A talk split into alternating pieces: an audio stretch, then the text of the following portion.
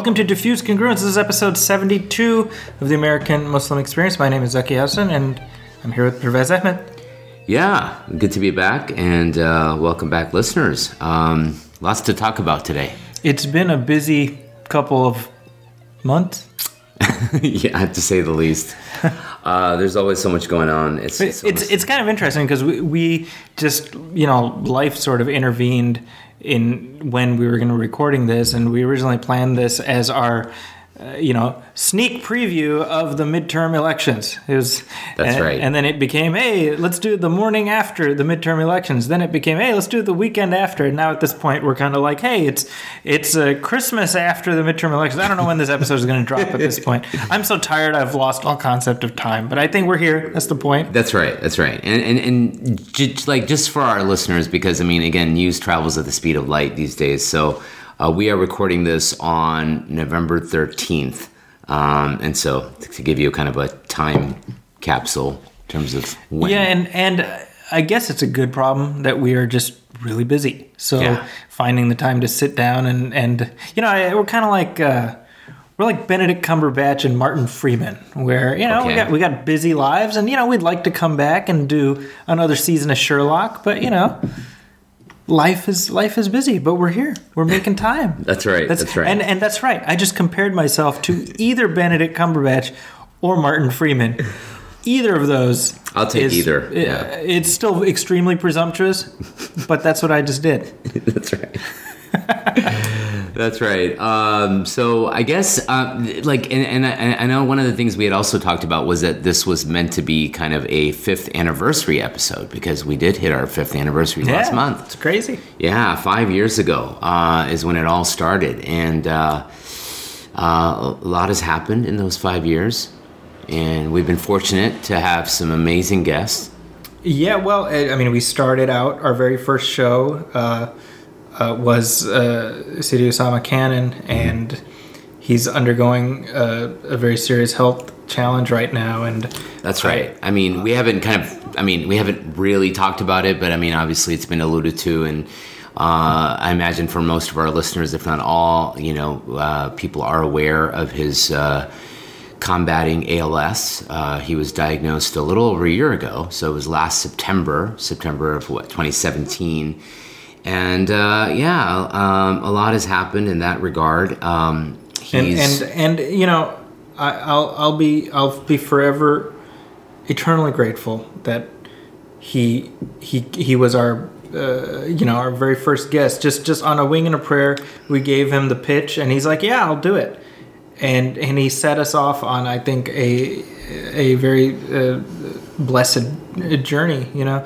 And I'll also be eternally grateful that he allowed us to transcribe uh, you know his words in, in sort of what I hope will be perpetuity. you know, Exactly. this amazing man and this amazing story Mm-hmm. that will continue to inspire people uh, for for for a long time to come. That's right. And and you know, people always ask me because of my own personal affiliation with him and with Ta'leef about how he's doing. I mean, he's in, you know, wonderful spirits. Um obviously, uh, you know, the the uh, the uh, unfortunately like the disease takes its toll and so, you know, he is suffering physical setbacks. Um uh, you know, uh, but uh, he's he's there uh, in terms of cognition and, and mental function. So, uh, but uh, yeah, I mean, like it does take a toll on his physical body, and so um, you know, obviously, uh, thoughts and prayers are not enough. But you know, we we, we do pray for his well being and for the well being of his family. Um, so, thank you to uh, Osama, and not only for the work that he's done, but also, like you said, I mean, for uh, you know, allowing this show to be the canvas with which we were able to preserve and capture um, his life story and, and the work that he's done and the work that he continues to do. So, uh, yeah, Well, and and it's been a five year journey where uh, we really have been able to talk to such. A, I mean, I this is sounds uh, embarrassing, uh, but truly, like I was glancing back at our archives, and I was like, "Oh yeah, we talked to we talked to them. That was great. like, oh, that's right, we talked to so and so, you know." And and uh, it, it's it, it it blows my mind. It really does, you know. And that's and, right. And uh, um, Can I put you on the spot and ask you if you had any sort of favorite episodes or favorite moments in, in, in those five years? oh my gosh, um, I mean, there's just so many, right? Like you said, I mean, to, to, The- to kind of look back at our archive. you know, I, I'm, I'm not gonna say I have any favorites because that would do a disservice to everybody who's come and spent time with us. But certainly, the, the the ones I always uh, enjoy are the personal narrative episodes Mm-hmm. where people talk about their journeys. You know, we, we just our last episode with with Dr. Elia Tai was amazing, and the feedback on that episode has been just That's right. uh, phenomenal. But you know, yeah, we talked to Sana Amanat, and she's talking about uh, being at Marvel. You know, we talked to uh, Dean Obeidallah. Mm-hmm. You know, uh, um, Over lunch, yeah. over lunch. You know, these, are, these are surreal, Yeah. uh, sort of things that that we've b- been able to to experience. And you know, uh, I've told you all along that for me, I view this show as being sort of we're weaving the tapestry Mm. of, of the the many facets of the American Muslim experience, and I think we've done that. I think I think there's a lot of threads that we haven't woven in yet, and Mm-hmm. I hope we do get there. But uh, I, I, I, certainly don't think you can look at the, the catalog, our 70 plus episodes, and say that uh, it's it's in any way monolithic. That's right. That's right. Which was the intent of, of the show to begin with, right? I mean, um, we, we wanted to kind of highlight and showcase the diversity within the Muslim, the American Muslim community, and I think um, we've done that not only with the kind of scholars and thought leaders we've had, but artists and journalists, uh, comedians, musicians, uh, you name it, right? So, um, You know, you know, authors, books. it's what's amazing to me is you look back on the five years we that we started to now, and look at the fact that we've got two Muslims are about to be sworn into Congress. We've got a, a Muslim comedian who's one of the biggest stars on Netflix. We've got a Muslim actor who's playing a, a superhero villain, but he's not a Muslim villain. He's just played by Riz Ahmed. Oh, right, right. And Muslims are everywhere. It's amazing. And Riz, my- and you're, you're and you're talking about Venom. in Venom. Ah, yeah. right, right. You know, a and- movie I haven't seen yet, but I know you have, and I, yeah, I mean, it's it's Yeah. it's uh, when you look at the macro, right? I mean, we it's easy and important to, to look at the the sort of microaggressions and things like that that the Muslim community continues to deal with, no Mm-hmm. doubt. However, on the macro level, it's astonishing, right? Shahed Amanullah, one of our prior guests, said it on Twitter, and he was he was paraphrasing somebody else who I, I wish I could remember their name. But if you feel down, just think about the fact that Mike Pence is going to have to swear in two Muslims on the Quran. that's right, that's right. You know, maybe giggle a little bit at the the you know the synchronicity of that.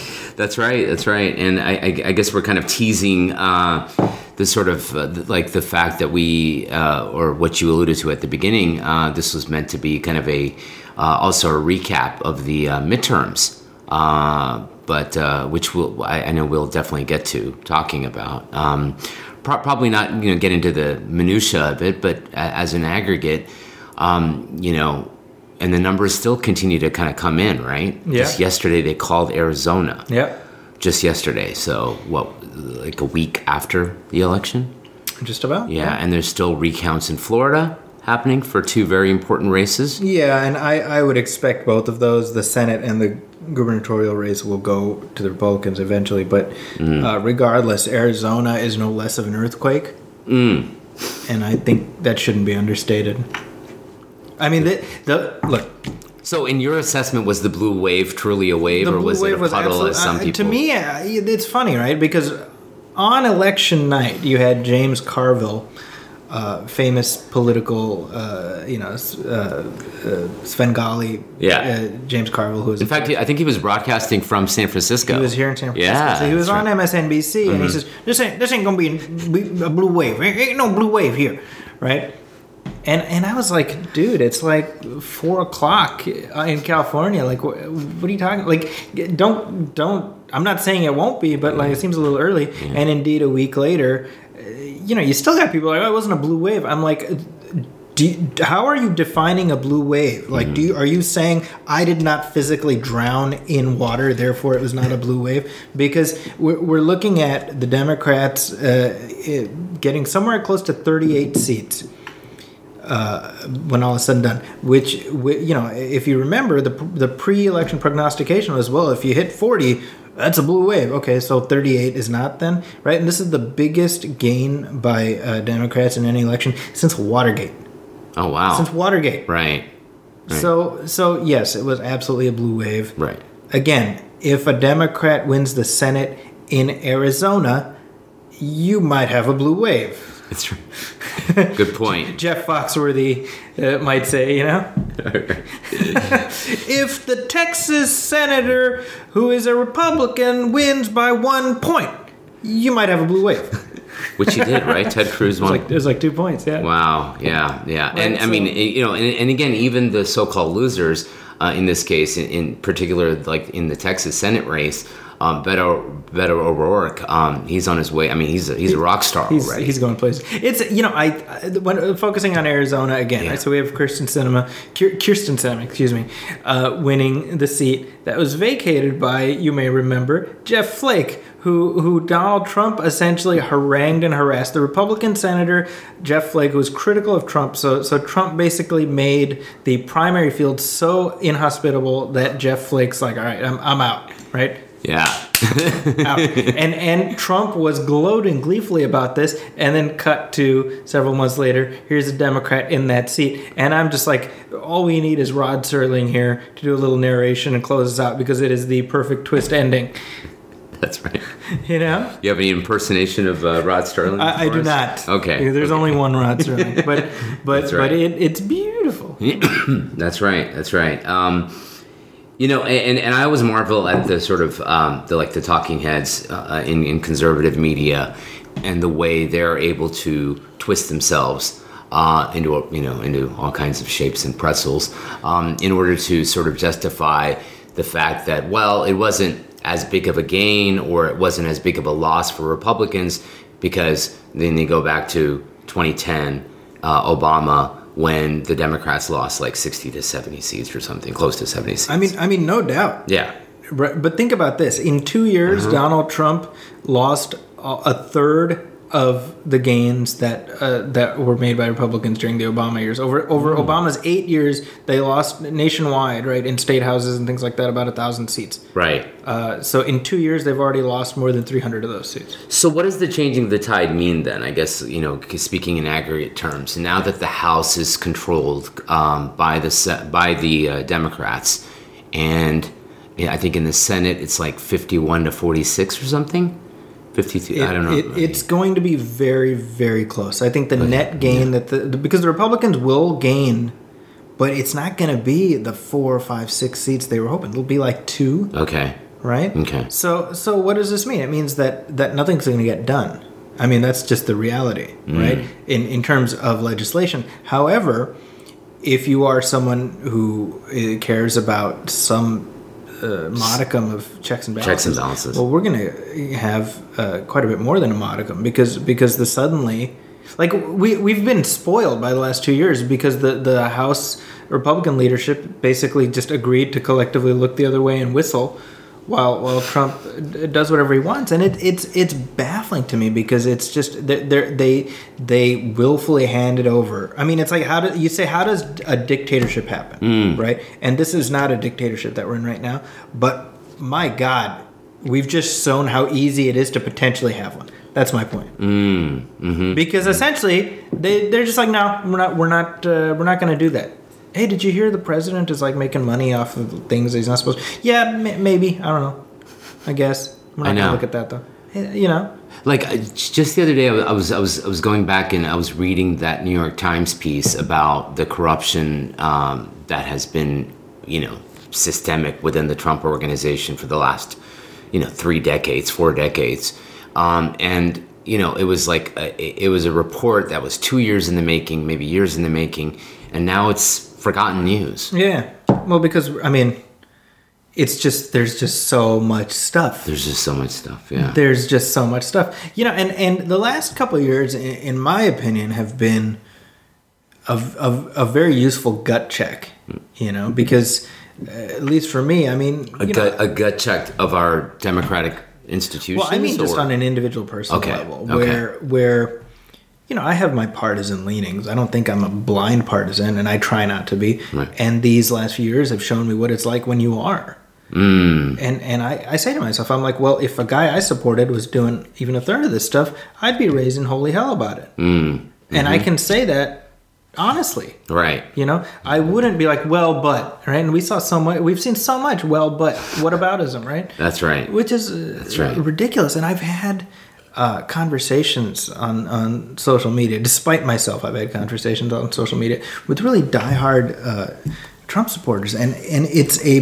baffling, really worrisome uh, thing. You know, and I because because it's just there's no getting through. There's no being like, well, what about this? Right. This thing that he did.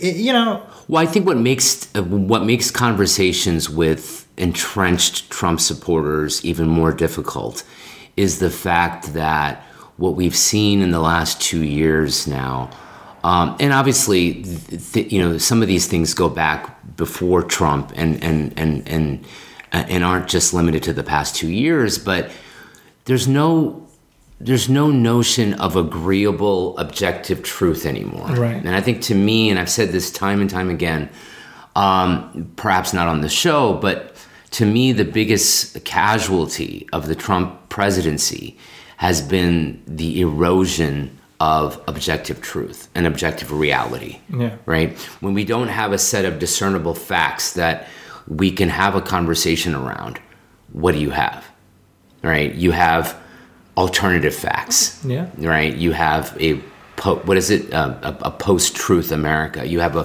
you so so it's very difficult to have conversations where you have the other side that essentially says well that's fake news Yeah. and just dismisses anything that doesn't either mesh with their worldview or um, you know um, contradicts anything that the president says yeah. so, I mean, that's what makes I think conversations really, really difficult. And and that's what I mean by a gut check, right? Because you say to yourself, "Well, I don't ever want to be in that position," you know. Right. I'd like to believe that I'm intellectually secure enough with myself, where you say, "Well, here, this is what I think," and then you say, "Well, uh, here's what the data says," mm-hmm. and I would say, "Oh, you know what? I was wrong. My bad. Right. You've made a compelling argument. That doesn't mean I'm blowing in the breeze." But if somebody makes a compelling argument, I mean, I tell my students this all the time, right? I say, don't start your research with your mind made up.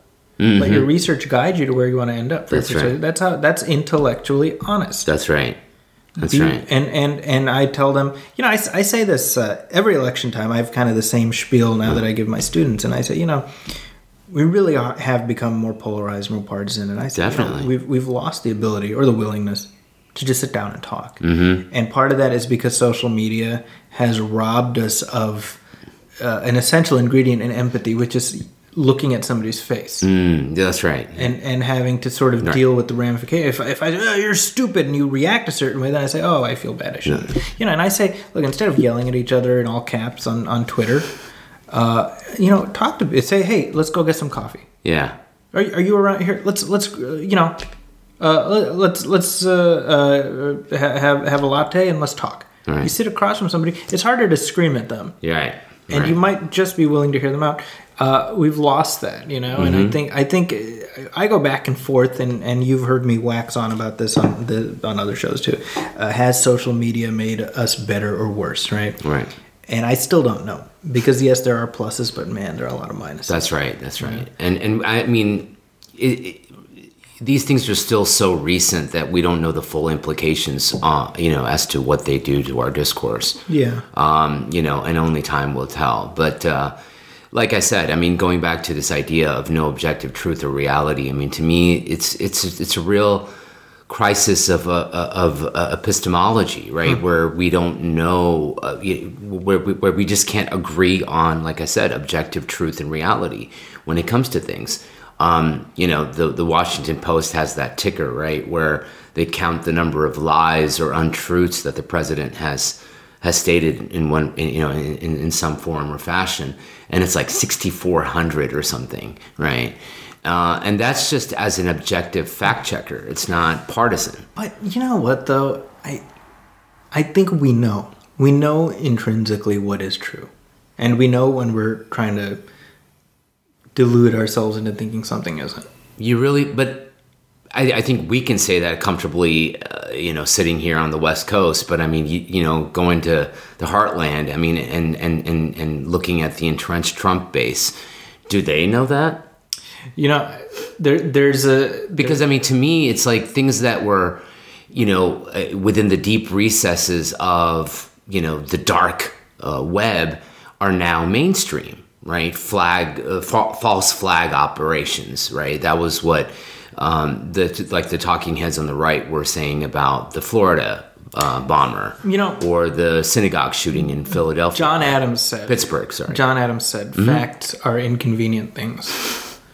Uh, facts are stubborn things, right? Mm. And and and what does that mean? It means that you can you can construct a reality, but but but the real reality is going to poke it poke itself in, right? whether you like it or not. You know, there, there's a scene in The Matrix, where, the movie The Matrix, which is now almost 20 years old. Can you believe it? Wow, Uh, That's nuts.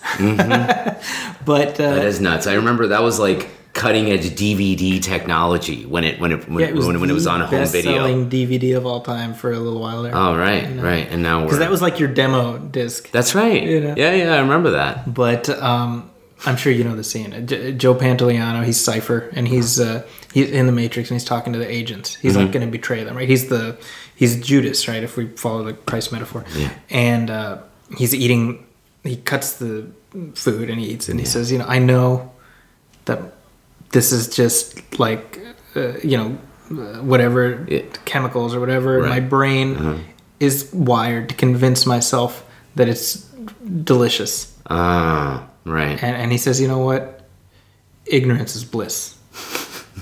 That's right. I remember that. He he would rather be inserted back into the fictional reality Mm. than to have to deal with with with the real world. That's know? right. That's There's, right. That that film has so much profundity, but I, I apply it so much with everything that we're going in now because people have constructed multiple matrices that they plug themselves into Mm. in lieu of having to deal with a reality. That's the only way to explain a president haranguing the public and the world about a, a mass invasion that's at our door, 3,000 miles away, stumbling and fumbling and walking here. That's right. And he basically convinces X number of people that, that we're in the Walking Dead and we got like a zombie apocalypse. That's, that's uh, you know, if, if not for uh, curses, if not for uh, a wall, That's right. you know and and the, the, i'll tell you i've i've interacted with people. I'm saying because i've seen people post this stuff on Uh-huh. social. And i just i say well, use your head. Think about this for a second. Right. does this make sense to you? And amazingly either they came around or they just didn't want to have the argument but i consider either of those a victory. Mm-hmm. Actually like yeah you're right. That doesn't make sense. Yeah. so it is possible right? Because facts don't stop being facts just because you want them to be. Mm-hmm. Mm-hmm. that's the point i'm making Yeah. and I think no matter how much, uh, you know, uh, we we hear this sort of alternative facts and post truth, I I refuse. The human condition stubbornly pushes back on that. In, i- eventually, Right. if not right away. Right, right. Uh, yeah, I mean, you know, I, I- think of the exchange that Jim Acosta has, you know, with the like with the president, which is now, yeah. Uh, there's actually the stuff of legend. the stuff of legend, right? Um, eventually gets his uh, credentials revoked, and now actually, as of this morning, there's a lawsuit. CNN is Yeah, suing is suing the White House, Yeah. and this will be very interesting. I'm Yeah, curious. six you know? named defendants, including the president and uh, Sarah Huckabee Sanders and uh, who's that Fox News uh, producer who's now Oh, uh, uh, Bill Shine. yeah, that's right, Bill Shine. Yeah. um, and and and, the, And let's the- see. What, let's see what the Supreme Court says. That's right, right. You, it's oh, it's interesting right? because the Supreme Court obviously it, it, it- we should be concerned no Mm-hmm. doubt I mean I'm not undervaluing at all the fact that you have uh, Justice Kavanaugh there tilting the balance of the court Mm-hmm. however what I've said for a long time and I, I still believe this will be the case I think you're going to see John Roberts become much more of a swing justice than I think Mm. that's true. anticipated. That's I think, true. I think Roberts If we look at the conservative wing of the of, of, Yeah. of the bench, Look at he would be the rulings. one Well, that just I look would. at his rulings that he's made. You Right. know, I think Roberts. First of all, Roberts is acutely aware aware of the fact that this is the Roberts court. and the Roberts court will long outlive the Trump White House. True. I think he's acutely aware of the fact that his, uh, uh, you know, mini fiefdom there is is one of the few things keeping this this whole enterprise that we have going on from sinking into the morass of failed, uh, you know, experiments in democracy. You know? Right. So I, I, I, maybe I'm optimistic. This is like you caught me on like optimism day, but but I do I do believe that. I, I Yeah. think that if you look at Robert, look at how Roberts ruled on the Affordable Care Act right? He, That's right. He Roberts essentially kept it intact. Why? Because he didn't want the Supreme Court to be the thing that was pointed to as, as taking away health. Healthcare for millions. Yeah. Right. You know, I, I think I think he's a tactician. Mm. Uh, uh, and I, and I think Roberts being sort of a classical conservative as opposed to whatever mutated strain we have now. I mean, I'll take it honestly. Yeah. Yeah. You know, I'll, right. I'll take a conservative in the vein of of Joe Scarborough or Jeff Flake over over whatever is hang, using that label now because Yeah. it, it sure isn't any conservative conservatism I'm aware of. That's right. Um, let alone you think back to the days of like William S. Buckley or something. And, you know that sort of. No, he's like a raging lefty now. That's by today's metric. You know, That's right. That's right. Um, so wow. Um, yeah, I mean, to me, in in in, in addition to the sort of uh, crisis of, uh, as I said, epistemology that we face, I mean, it's it's just the daily erosion of, you know, just political norms that are, you know that that come from the White House and from this president that you know continue to shock me. I mean, perhaps I should be. Uh, not immune, but you should have built up a callus by now, right? that's right. That's right. But I haven't. Um, you know, we, we, we sit here a day or two after Trump, you know, again uh, on the world stage, um, you know, uh, goes to Europe to commemorate the 100th anniversary of Armistice Day and the end of World War One, and, you know, manages to, you know, essentially. Um, I was gonna say piss Make a himself, mockery. I mean, I mean, I mean, the, the truth of it is, look, we the, the what's happening now is is yes, it is numbing, but it is having an impact, and it's not it's not it's it's having an impact on how he is perceived, not just abroad but here okay. there's there's no getting around uh, the, what he did this past weekend. Yeah, you know? the, right. Look, uh, twice, not just on Saturday, but on yet again yesterday, Uh-huh. he blew off a military remembrance because of rain, and I'm like, what? Are you gonna melt or something? What's going on? with You know, That's he doesn't right. want to get his hair wet, Yeah. which yeah. is comical and ridiculous, right? But you don't and then to, tweeting, you know, at, at France about uh, how they were, you know, getting prepared to, or they were they were learning German. Had it not been for you know, and, and the, U.S. but, but intervention, honestly, like how did that turn out? I, you know what's funny is every time he goes off on Twitter, I'm just like, oh, there goes Veruca again, and I'm, I mean Veruca Salt from from Charlie and the Chocolate Factory. You know, that, Wow, that's a deep that, cut. That, that rich girl who's just always throwing tantrums because the the the pattern is clear now. Everybody knows it. Other countries know it. That Mm. when he's in person, Mm-hmm. he's you know he, it's uh, he's, he's like docile. he, he's like uh, he's like Shy Ronnie Mm-hmm. from from Saturday Night Live, and then the, you leave the room and he's like doing doing gangster rap freestyle, you know, like uh, everyone knows now. That's the thing. There's there's there is no there is no subtle mystery here. There is no oh he's playing chess while everyone is playing checkers. It's like no everyone else is playing checkers and he's like playing tiddlywinks in the corner. I everyone knows it. Mm, except is- his base. I mean, except the thirty. about- honestly, yeah, yeah. honestly, here's here's my hot take. Sure. I don't care about the lament of the white working class voter anymore. I, I'm tired. All right, Yeah. we get it. right. Some of y'all, a lot of y'all, racist. That's it. I'm not saying all y'all, Yeah. but a bunch. Right. Okay, Right. I don't care. Okay, I care about the vast. See what you've done. You've got a Midwestern saying "y'all." That's Okay. right. Uh, uh, yeah, Zaki is yeah. mm. But I, I mean, look at look at this last election. Did you notice how Democrats swept the Rust Belt? Mm-hmm. Mm-hmm. Okay, there you go. Wisconsin. Yeah. You know, Wisconsin is like a great example. You know, Mitt, Mitt Romney got more votes than Trump did in Wisconsin. Okay. Nobody talks about that. You know, like, Right, nobody like talks about this. that. This is the thing, right? There's been this this illusion, and I say Mm. illusion because that's exactly what it is of of invincibility. Why? Mm-hmm. Because Trump sort of came in, and and nobody saw it coming, right? But he he's he's the Mr. Bean president. He's he's he's you know you know what I mean. He's he's he's Inspector Clouseau, where he stumbles around, walks. On, he accidentally solves the crime, and suddenly people are like, "Oh, this guy's a great detective." That's right. That's Trump. He he he walked in. You know, a bucket fell on his head. He rammed into a wall. Somehow, he managed to get himself elected president. Nobody saw something like that coming, and so Including him. including him, mm-hmm. exactly. Yeah. And so suddenly he's Superman. No, political gravity.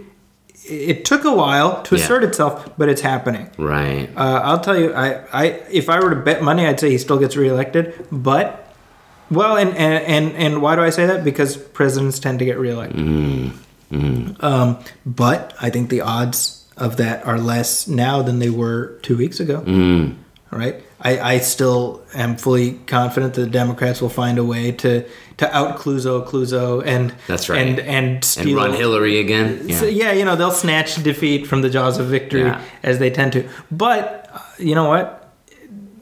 I think the Democrats having the House is a big, big, big deal, and I do not undervalue that at all. It's it's massive. Right. People don't realize what a big deal it is because it's all coming out. And I'll tell you something else. That's why Trump has been, uh, you know, uh, Unhinged a little. unhinged. Like he knows Lately. he can see the future. He knows what's coming. You know what? He doesn't know. and let me put it- He he doesn't know necessarily what's coming. Right. But he knows what he's done. Yeah, He knows everything he's done. That's right. Are you seriously going to tell me that Donald Trump has not skirted the edges of, of ethics and legality for decades? Right. It's all coming in the wash. Uh, Look, Michael Cohen, who I'm certainly not going to defend Michael Cohen, who is Trump's former lawyer, Right. He, he was smart. Yeah. He was smart to cut bait. Yep. Suddenly he's all. Michael Cohen tweeted the other day, "I'm watching Michelle Obama give this interview, and I I can't wait for somebody to unite us the way the Obamas did." I'm like, "Are we through the looking glass here? Like, Right. up is down, Yeah, black I- is white. I missed that. Yeah. We're yeah. we're in the sunken place or something." you know? right. Right. But but my point is, Cohen knows. He knows where the bodies are buried. Mm-hmm. Mm-hmm. All these people know. David Pecker. Everyone's turning on him, right? I mean, Right. it's you can't demand unquestioned loyalty and give none, because this is the inevitable result. Right. And, and and you're right because I think the big unknown in this, in spite of the changes at the at the Justice Department, is the Mueller investigation and what that unveils. Right. And because and, and let's game about that to up. So, so Trump put his his uh, you know Luca Brasi. He he installed him, right? Okay. Whitaker. uh, Matt Whitaker, Yeah. right? And let's let's say first of all, Whitaker is speaking with ethics officials about possibly recusing. Let's imagine the tweet storm that's going to ensue with that. But let's say he doesn't. Yeah. Let's say he kiboshes the investigation. Even okay, the Democrats have already said okay. We have subpoena power. We, we'll just call Robert Mueller in front of us, and he will testify in front of the world everything that he discovered. You don't think Mueller's got a few hard uh, pen drives and thumb drives that he's stashed away? He's not stupid, you know. Right. Like you, you read interviews with people who were part of the Watergate investigation. They were talking about how, uh, you know, when the Saturday Night Massacre was unfolding, they were sneaking out. They were Yeah. uh, putting uh, file folders in their jackets and pants legs and things like that. Now you don't even need that. Now you're like upload to cloud yeah.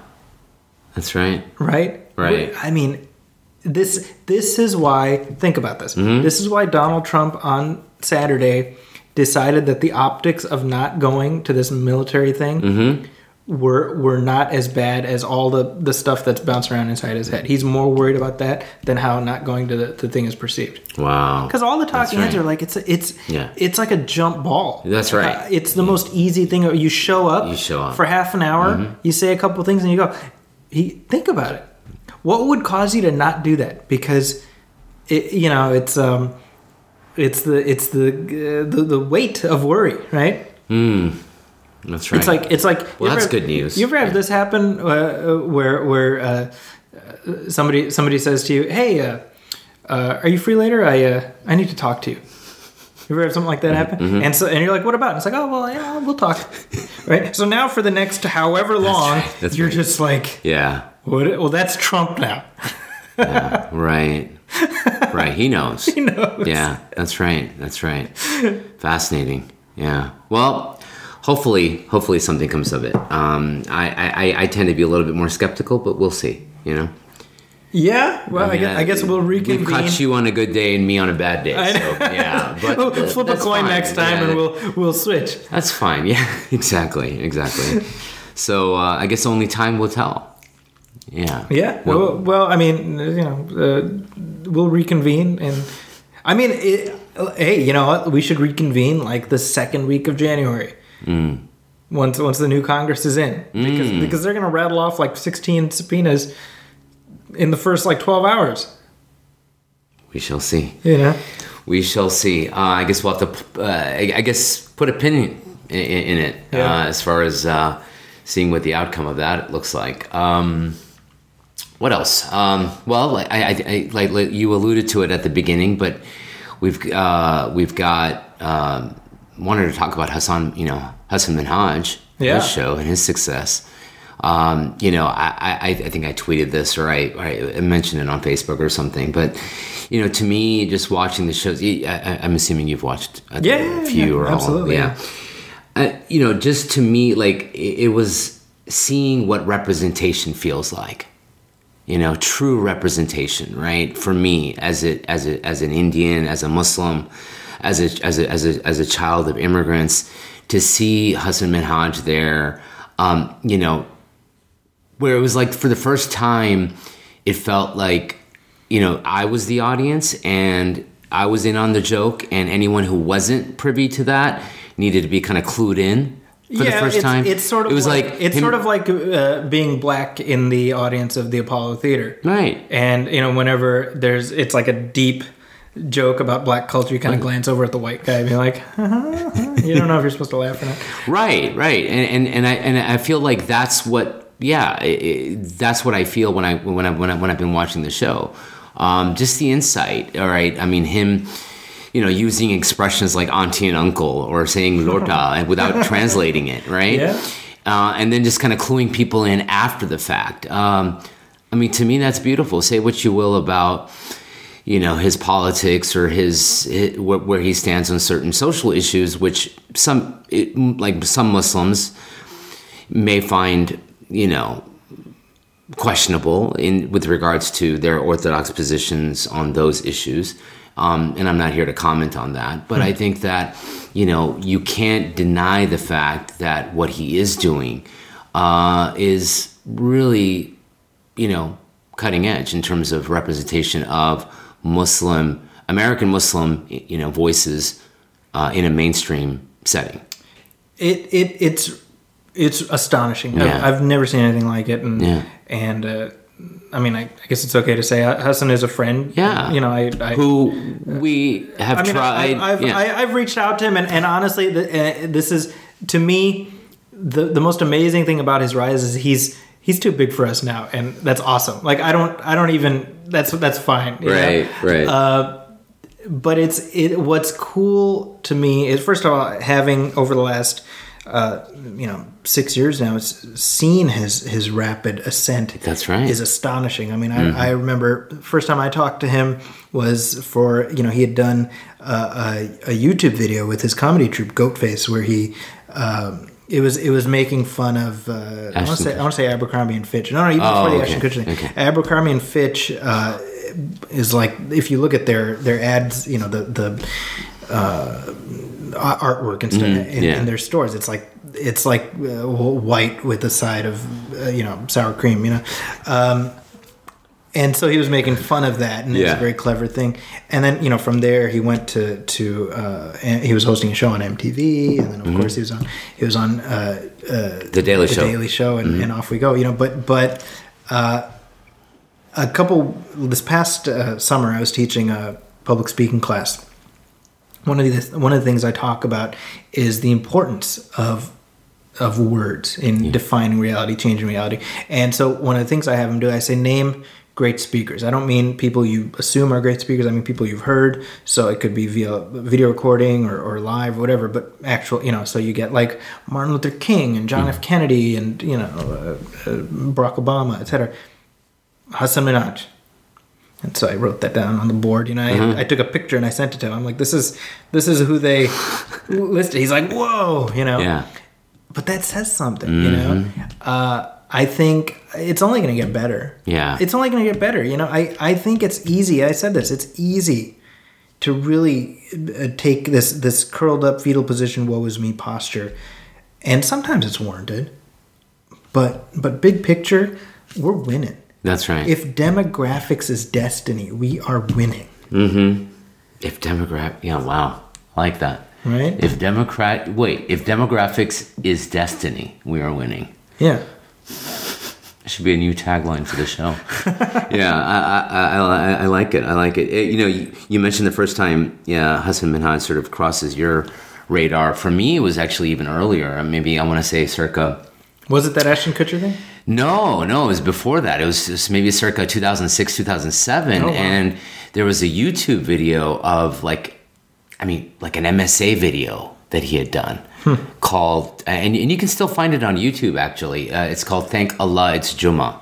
So kind of a take, a Muslim take on Thank God, Thank God It's Friday. Have you ever seen it? I haven't. It's really, really good. And, and, and like I said, you can still watch it. Very, very young Hasan Minhaj with a group of like other Muslim, uh, probably like fellow students at UC Davis. And they record this, um, like essentially like, like think back to the 90s and like those MSA skits, right? Sure. And it's essentially like a 20 minute MSA skit about going to Friday prayers and what that's like.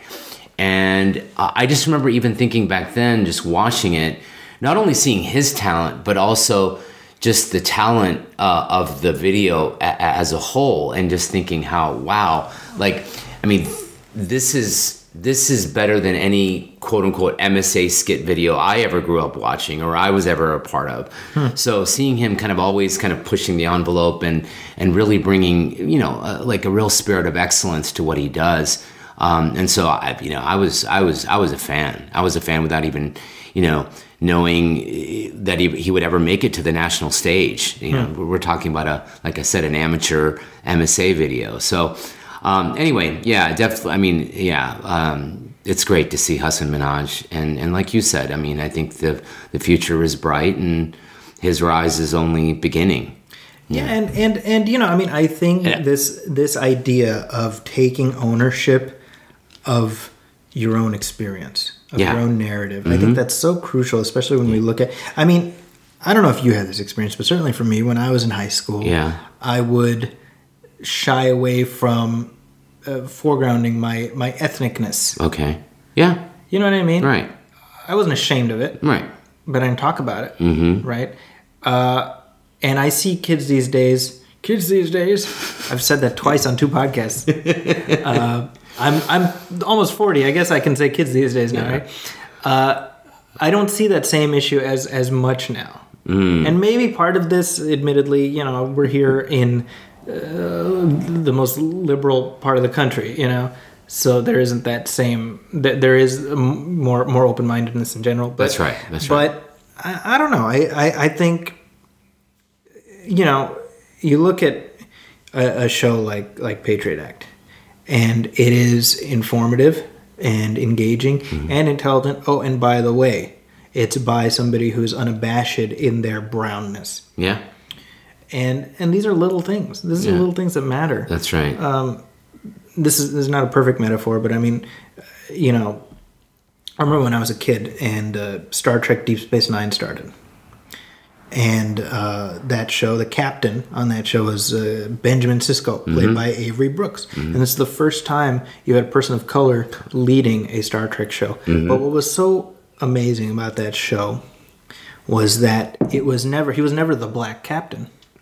He was the captain who happens to be black. In fact, Avery Brooks used a term. He didn't say black. He said brown. He said a brown person. Uh, the fact that I'm, and if you ever listen to Avery Brooks talk, he has this sonorous way of talking. But the fact that I am a brown person, and I, I've, I, because of him, I incorporated that into my vernacular because I, I, I love that, right? Yeah. Because people are not black and white. right. They're different shades of brown That's right. That's right? right. hmm Uh, but that the, how many kids watched that show growing up, and they didn't think twice about their the fact that the captain was brown, Right. That's right. How many like that was a that was apparent, obviously. Yeah, you know. yeah. And, and this is the thing, right? Because because we're transitioning a little bit. We we, we live in this age now where everyone, uh, not everyone, many people decry oh social justice warriors.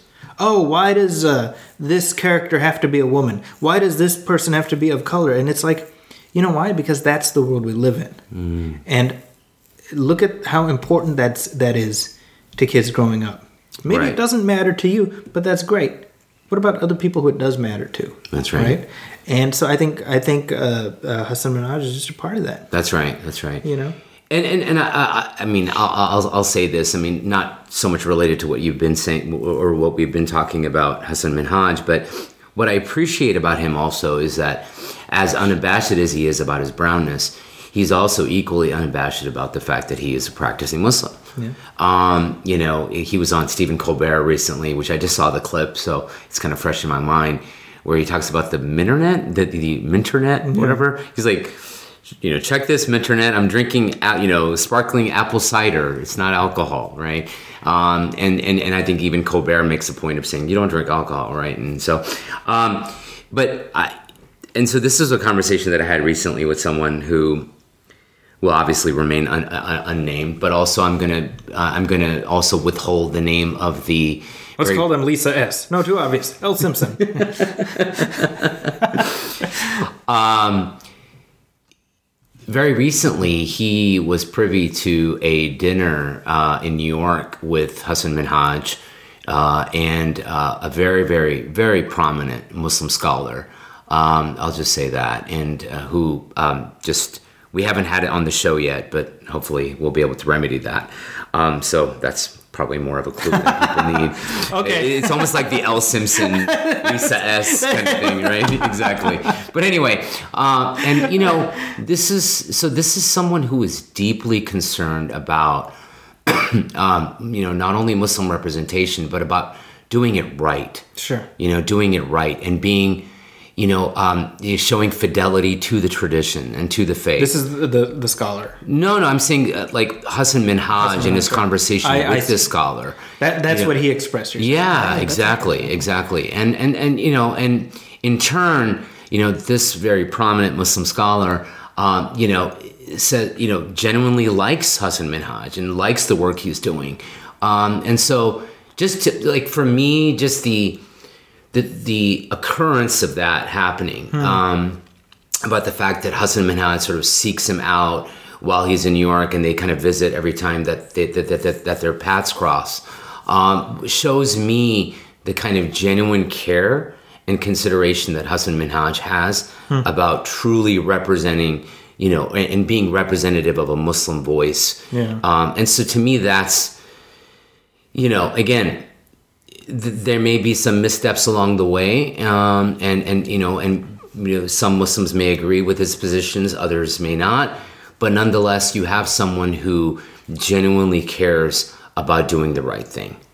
And, and I just want to put that out there, you know. And that is important. And, yeah. I, and I think. Yeah, it is. Uh, you know, uh, that is especially challenging because you know the the the minternet as he described it, which is yeah. so apt. Uh, it's it's extremely challenging. It is. You know, I mean, it is, uh, and unforgiving. It, it really is. You know, and and I have.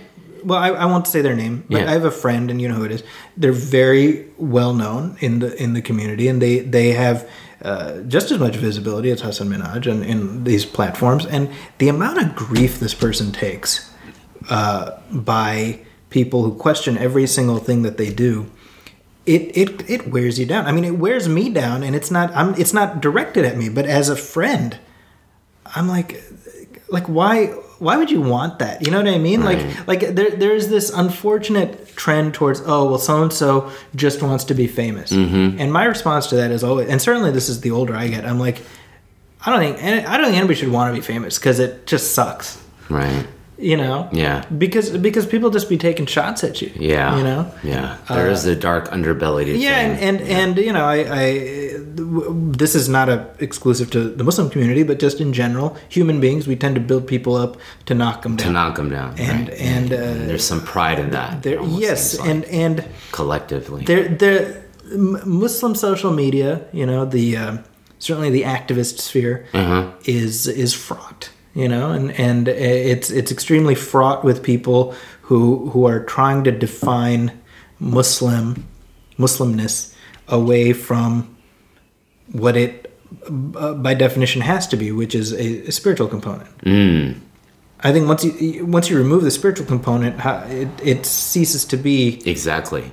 It can be Muslim-ish, Muslim-esque. Right. I don't know, but it's not right. That's a really really important point. I think is that is that um, unfortunately what what what what happens, you know, especially in those circles, is that, and we've talked about this with like Wajahat and other guests we've had on the show, but it, it, it becomes all about identity politics. Yes you know yeah as opposed yeah. to um, you know again a fidelity to a spiritual tradition yeah and and you know the, and it goes to like what like how do we define what is or who is a muslim is yeah. it an is it an, an, an, identity alone, or is it well like again a fidelity to a tradition? I mean, look, this is maybe a conversation that's worth having because I don't believe we discussed it on this show. But yeah, you know, the, on the internet, there's that refrain: "Stay in your lane," right? Okay. And we see how that's used and abused, mm-hmm. right? And to some extent, we saw that with um,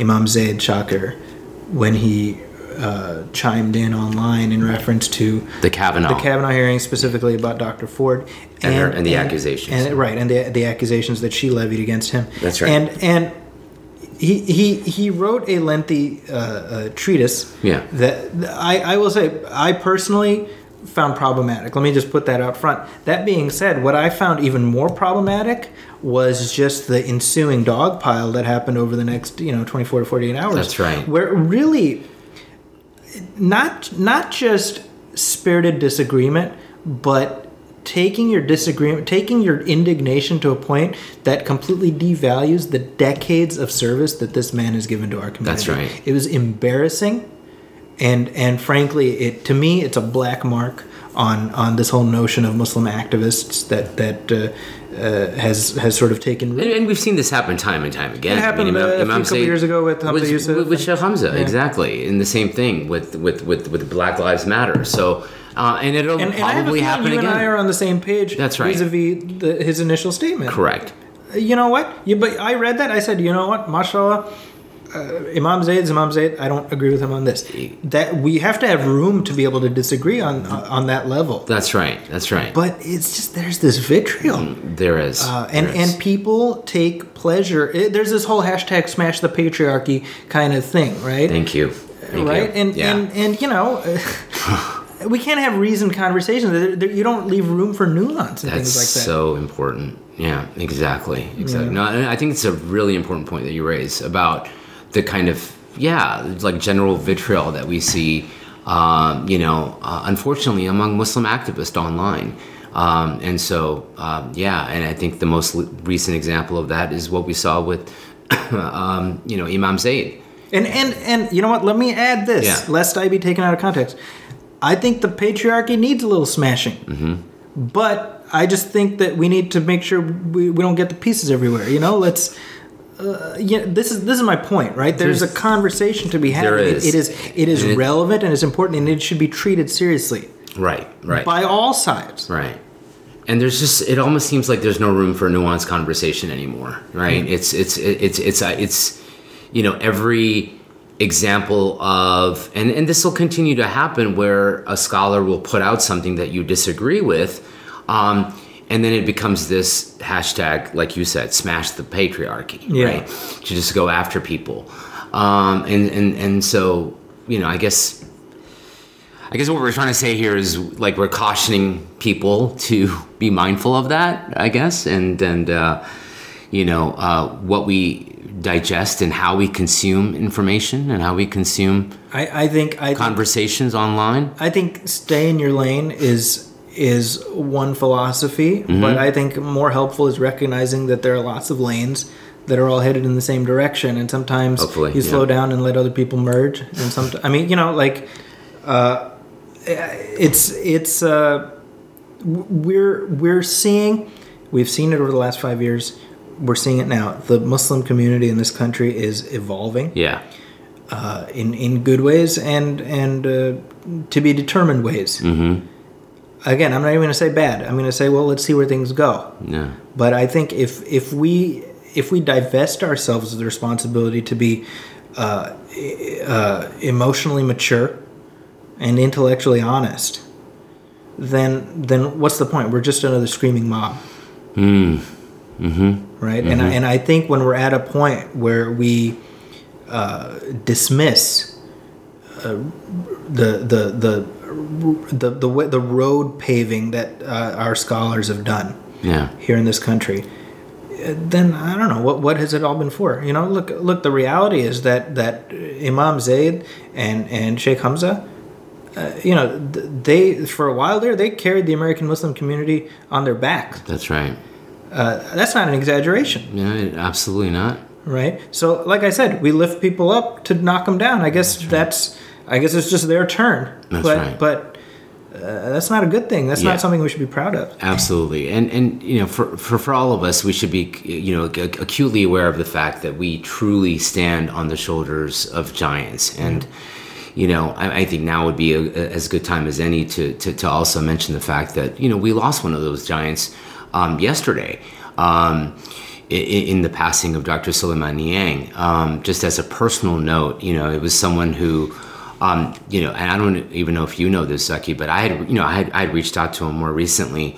Uh, and when I say recently, I mean maybe a couple of years ago to, to have him on the show uh, because I, I really wanted to have him on the show to capture not only his personal story and, and narrative, but also just the just the uh, you know the work of a true historian, uh, especially as it relates to Islam in America.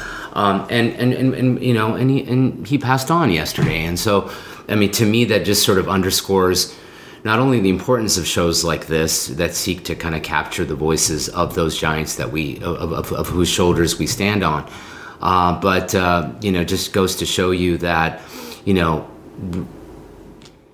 I, I, I don't know what I'm saying here. I mean, I, I, I guess just not only the importance of the work, Well, but maybe, also maybe yeah. maybe you can talk a Sorry. little bit for people who are listening. yeah. Um, what what is the legacy of Dr. Nyang?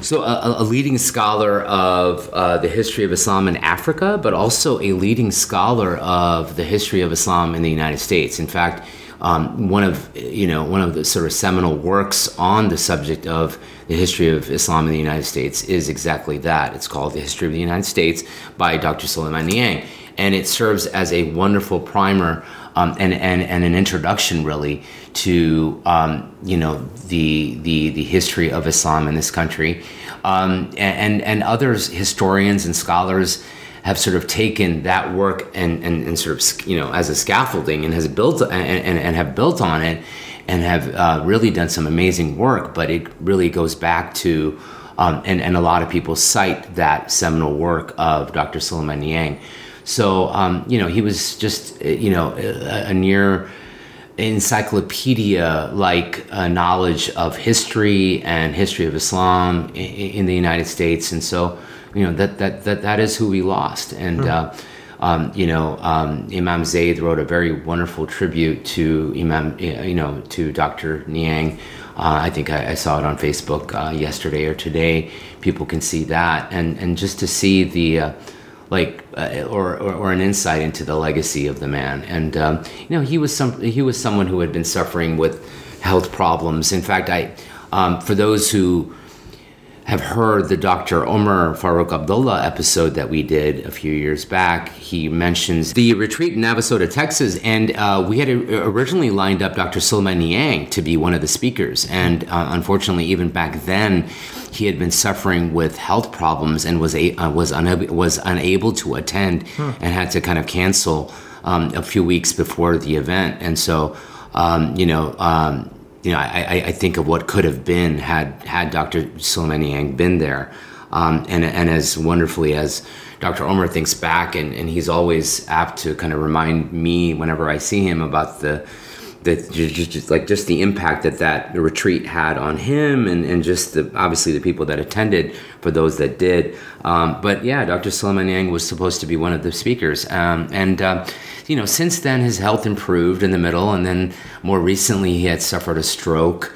Um, you know, and, and I think one of the other things I did want to talk about as we talk about Dr. Sulayman Nyang is the is the fact that I think we as a community have to do better when it comes to taking care of our scholars and taking mm. care of, our, of, of those again whose so, whose uh, shoulders that we stand on because I remember a few months ago there was a GoFundMe campaign to kind of support um, the cost of healthcare related to uh, you know his his, uh, his suffering um, and that's just a sad rep, you know that's just a sad reality of the fact that unfortunately a lot of our scholars um, you know aren't well taken care of. Uh, certainly, you know, he came from a world of academia, so you know, I, I, imagine Howard University compensated him and paid him. But you know, for those especially that are involved, um, you know, in, in like nonprofit work or work at the local mosque, um, I think back to another guest, Imam Siraj Wahaj.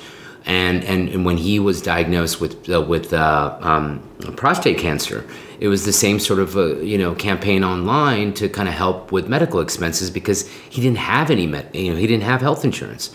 So you know I, I think it serves as a reminder that you know our scholars are getting up there in age and uh, you know it, I think it, it, rests on our, on us as a community, as a collective, to make sure that they're taken care of.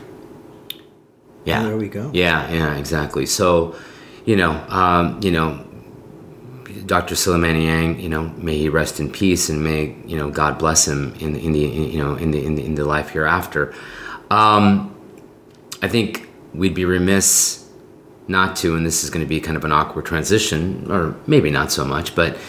Uh, we also lost another legend yesterday, and I think yeah. for someone like, uh, for certainly me and Zaki, and, um, and, most of the civilized world, given no, I mean seriously, no, given, given the reach that his his work had. I mean, mm. Stan Lee. That's right. Uh, gone at 95 years old, a, mm. a giant. I mean, it tells you something that even as he, uh, you know, stretched into his 90s, we just assumed he was immortal. Mm. I, I, think the idea of a day without Stan Lee, while obviously that that that possibility grew greater every day that he lived, was still not something any of us is really ready to face. That's you right. know, that's right. Uh, I've I've said elsewhere that uh, I'm so used to seeing his his cameos in these Marvel movies that the first one without uh, I, I don't think I'm ready for it emotionally. You know, right? But, but um, you know, I, I was asked yesterday: Is there is there is there a is there a spiritual way we can view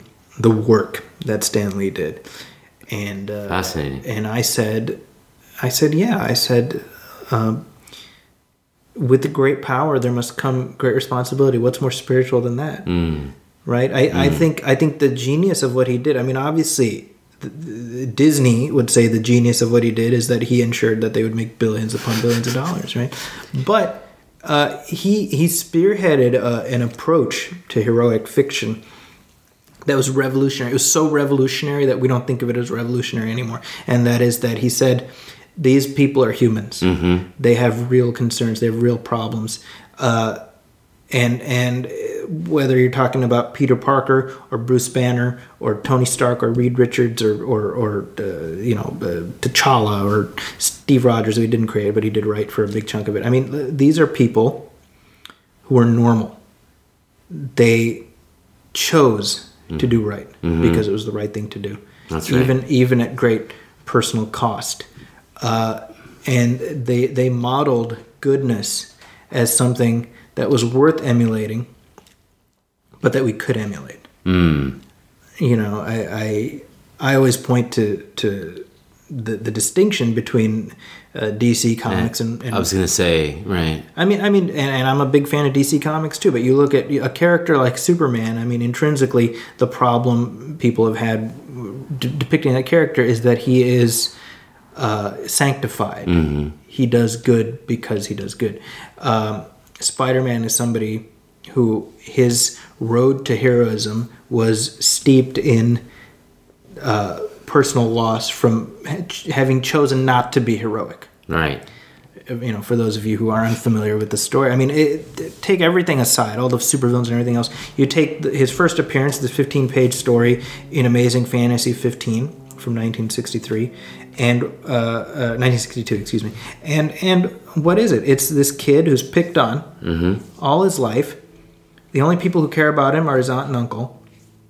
He somehow magically, uh, fantastically acquires these superpowers. What's the first thing he does? He doesn't say, "I'm going to go stop crime." He says, "I'm going to show off. I'm going to make money. I'm going to make all those people who made fun of me realize how wrong they were." How, what's more human than that? That's right. And then ultimately, he's That given impulse. That Yeah, impulse. yeah, yeah. self-preservation. Right. And and what happens? He has an opportunity to stop a burglar, and and he doesn't. Why?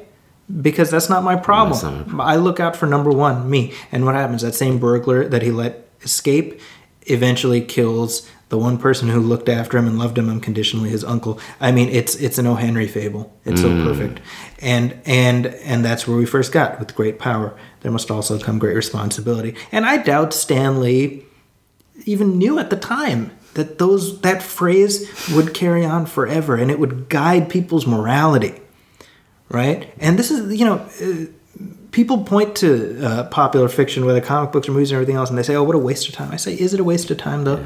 If if you're able to find a, a guidepost that's worth following then isn't that good? It's some completely completely separate from any religious context. If if you uh, see uh, captain america d- uh, depicting a kind of uh, uh, morality that's worth emulating on screen, and you follow that, then isn't that something? That's right. That's the way I look at it. No, I think people who say that are are just they are not mindful of the impact of, um, you know, of, of, of modern story of modern storytelling and and the impact that that has on shaping morality, shaping our worldviews.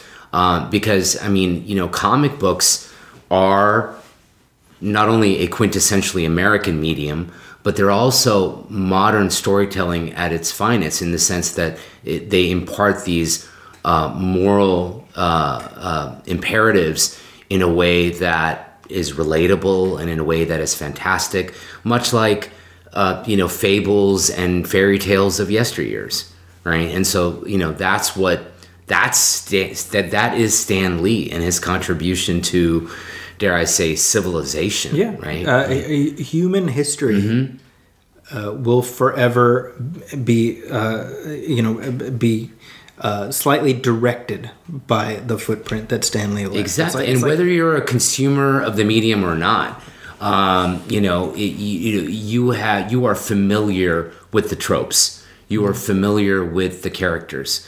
Um, I, I say this in another context. You know, people often ask, or people often uh, wonder, well, why is it that? And this is going to seem like a stretch, but I'll, I, I, I promise I bring it back. um, is you know why is it that the Quran, when it talks about hi- historical figures, why does it only deal with history in a very truncated manner, right? For example, if you want to know about the story of Abraham, you know, it, you don't go to a chapter and and and it and, and you know you're not going to find a personal narrative. Hmm. The only exception in the entire Quran is perhaps the story of Joseph, Yusuf, um, and and that is a chapter in the Quran, and you read it from beginning to end, and it reads like a like a high, uh, like a Hollywood screenplay. Hmm. It has a beginning, it has a it has a a crisis and a, and a conclusion to that crisis, and a nice ending to the story. a satisfying resolution. Correct. Whereas if you go and you look at the story of Abraham or the story of Moses or Jesus, not only are they scattered throughout the Quran, they're not in one place, but they deal with history in a very truncated fashion. And I said, well, you have to think back to 7th century Arabia, that you were dealing with an audience that already knew those stories in hmm. detail. So when you said Jesus, they knew the story of Jesus. When you when you when, when you referenced Abraham, people were certainly familiar and knew in detail the story of Abraham. So the Quran could sort of reference these figures um, and, and and not have to go into any great detail about who they were. Um, certainly not in a personal narrative format. And so I think much like that in mo- in, in, in sort of in, in more of a modern context if I were to say Spider Man, whether you're a consumer of the medium or not, you know, you know who that is. You know the story of you know, a radioactive spider that bites this mild mannered, you know, high school student, or if I say Incredible Hulk, or you know, and the list goes on and on with regards to um, these modern fables. And so, you know, that's the sort of analogy that I give when I when I try to explain why the Quran deals with historical figures in a truncated fashion, because they're so familiar to the audience, much like Spider-Man. Whether again you're a consumer or not, is you are familiar with the character. You're yeah, familiar there's with. A, there's a cultural shorthand. exactly. There you go. Yeah. There you go. Exactly, and that's all attributed uh, attributed to Stan Lee. Yeah. Yeah. And uh, l- allow me to uh, throw in a shameless plug here. Uh, I uh, sat down on mic uh, just last night with my good friend Glenn Greenberg, who is a former editor at Marvel Comics, and so he had opportunity to work with Stan Lee, and uh, we sat down. We we I, I, said yesterday I was like, well, the Muslim guy and the Jewish guy are going to have an Irish wake for Stan Lee. Let's see how it goes. I think it turned I like out, that. I think it turned out great. So that is on the Nostalgia Theater podcast. If you want to do a search for that, and uh, it's uh, we spent about an hour or so really uh, talking about the the outsized uh, impact that uh, he leaves behind him. So R.I.P uh, to Stan Lee. Yes, indeed. Yes, indeed. And um, I think that serves as a great segue as any uh, to kind of talk about uh, or bringing it, bringing it back to the show and talking about what, what we have in store for us. We've kind of reflected or waxed poetically about the last five years, or at least we tried to at the beginning do some modicum of justice to the five years that we've spent doing the show. Um, in terms of what sort of lays ahead for the show, what, what, what lies ahead uh, ideas that we have brewing and cooking. Um, and one idea that I had, uh, and I shared this with Zaki, of course, and uh, was it was was was a way to kind of bring Zaki's two universes together, which is this show and his love and um, real expertise and knowledge of film and movies. Um, and so, one of the ideas is to, um, in addition to the episodic kind of nature of the show and the episodes that we do, and bringing interviews and and and and, and uh, some of our great thought leaders um, on the mic. Uh, on uh, what is it? Um, on wax as it were um, is to uh, delve into some film commentary and film analysis. Yeah i think i think that's something that uh, we can look forward to. Yeah so you know uh, right now we're tentatively calling it movies that matter. First up the delta force followed by true lies followed by the Delta Force too. I don't even know if that has. Yeah, yeah, no, I mean, and it's funny you say though, you like you mentioned those movies in particular because I mean the idea is not just to do movies that. Uh, well, certainly in those two instances, you know, paint Muslims in a negative light and talk about that because I think that's kind of been done. And, and you know, I'm not making light of it, but, you know, to me, it's more, I, I would like to sort of cover movies that deal with faith, deal with religion, deal with, um, you know, certainly, and, and, yes, you know, deal with American Muslims or deal with Muslims in, in, in, in a certain light.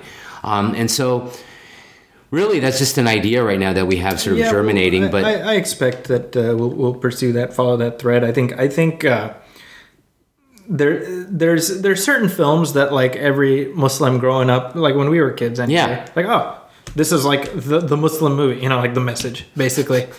Right. and that's kind of it, you know. But but things have changed, and and yeah. uh, I think I think we've seen a a a growth. I mean, and this goes to what we were talking about earlier in the manner in which uh, the Muslim experience is depicted in this in in, in the West. Right, and not just depict. I mean, you know, and even, even moving beyond sort of the way that the Muslim experience is, is depicted to kind of talk about movies that impact our generation, hmm. that have had an impact on our generation, whether they deal with Muslim or Islam uh, per se. So, for example, like again, just thinking at the top of my head, like a, a movie like Star Wars or Empire Strikes Back that forms such a part of uh, I mean, just a huge swath of the American Muslim, um, you know, population. Certainly, people of our ilk and our generation. Yeah. So to kind of talk about that uh, to Muslims, uh, you know, analyzing the themes explored in Star Wars from the perspective of an American Muslim or from the perspective of two American Muslims. Yeah. So. Yeah.